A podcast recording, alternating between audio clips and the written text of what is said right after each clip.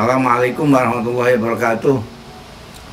Jadi saya mengenal Gus Dur itu orang kawan pribadi yang apa namanya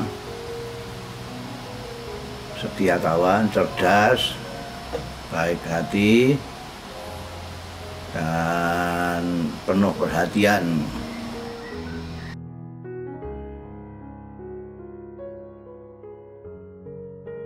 Enggak banyak sekali, jadi pengalaman yang berkesan itu banyak sekali dengan Gus Dur karena yang pertama kali justru itu paling mengesankan adalah saya itu datang ke Mesir setelah setengah tahun kira-kira beliau sudah di sana. Jadi saya datang belakangan, beliau datang duluan. Uh, saya datang itu beliau jemput saya di Port Said karena naik kapal laut. Dan seolah-olah beliau itu kawan lama saya padahal saya belum pernah kenalan sama saya belum pernah kenalan. Dengan Gus Dur belum pernah kenalan malahan saya sama ibundanya Nyai Wahid saya sudah sudah kenalan. Tapi sama Gus Dur itu saya belum pernah mengenal.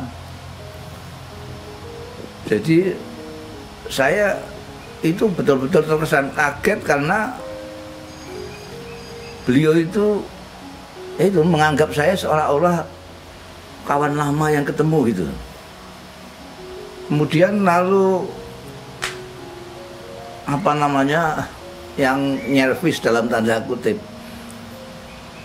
Ketika saya belum dapat beasiswa itu kan ada jeda kira-kira lima bulanan baru saya mendapatkan beasiswa. Itu ya Gus Dur semua itu. Jadi Gus Dur datang ke asrama saya itu asramanya dari satu tapi buildingnya, gedungnya lain-lain. Dia selalu datang ke tempat saya dan membawa segala macam apa namanya ukur rampe untuk masak itu dan dia masak di situ untuk kami berdua.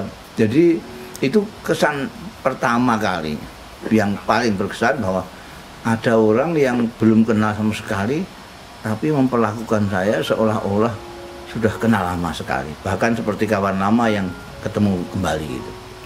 Itu yang pertama.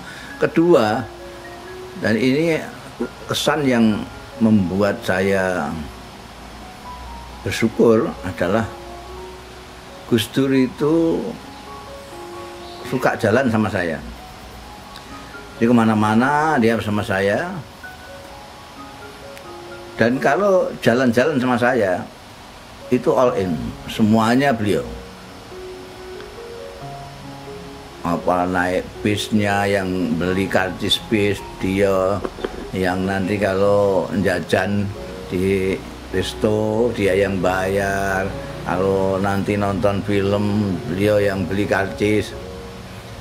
Dan bukan itu yang terkesan, yang terkesan sekali adalah di mana-mana beliau itu bawa buku. Jadi Gus Dur itu ke mana-mana bawa buku. Jadi jalan-jalan gitu di bis, meskipun kita tidak dapat tempat duduk, berdiri, dia baca. Kan, dan kalau sudah baca, itu saya seolah-olah tidak ada, dicuekin seolah-olah tidak ada. Jadi berdiri berdua itu dia baca seolah-olah saya tidak ada di sampingnya nanti nunggu bis duduk di halte gitu dia membaca itu ya seolah-olah saya tidak ada. Terus dengar bukunya itu.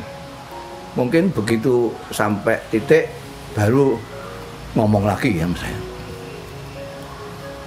Nanti baca lagi saya seperti tidak ada lagi gitu. Nah saya mikirin wah ini saya rugi kalau jalan sama Gus Dur modelnya begini Nah ini yang saya katakan bermanfaat dan saya bersyukur sekali. Lalu kalau saya diajak pergi dia saya juga bawa buku sekarang.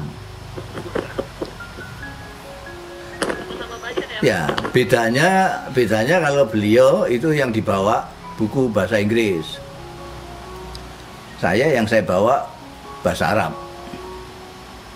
Jadi kalau beliau membaca belum selesai titik saya dicuekin maka kalau saya baca juga begitu.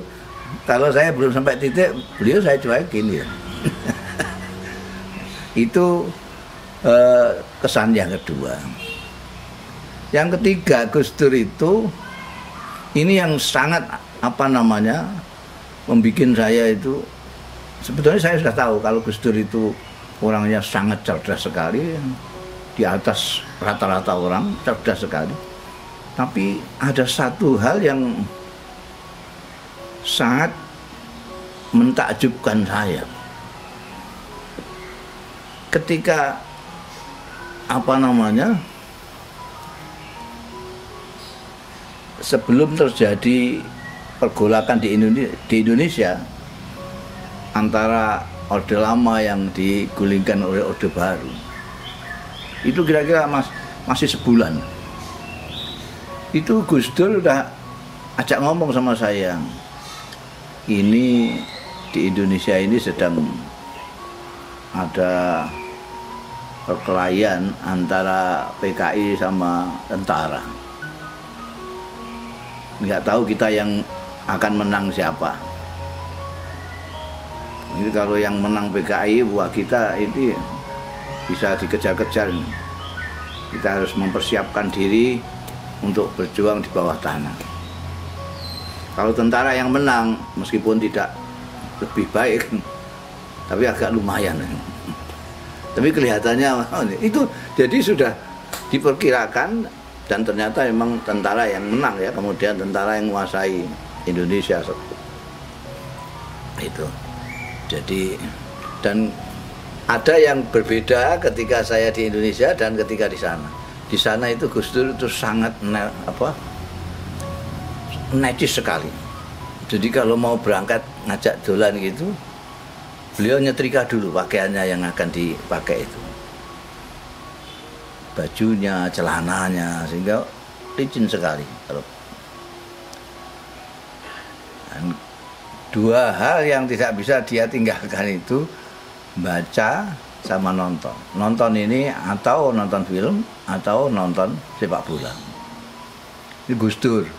Nonton bola itu tidak harus bola antara apa namanya Liga Italia atau mana kak. Karena kita saya latihan saya kan pemain bola. Jadi ketika saya latihan itu beliau juga lihat melihat saya latihan itu nanti kalau jeda turun minum beliau terus nganalisis. Tadi itu sampean itu seharusnya jangan segera dioper itu bola. Itu mestinya dibawa dulu baru. Jadi nggak hilang. Tadi sampai salahnya di sana. Jadi dia melihat film atau melihat bola itu selalu menganalisa. Itu saya kira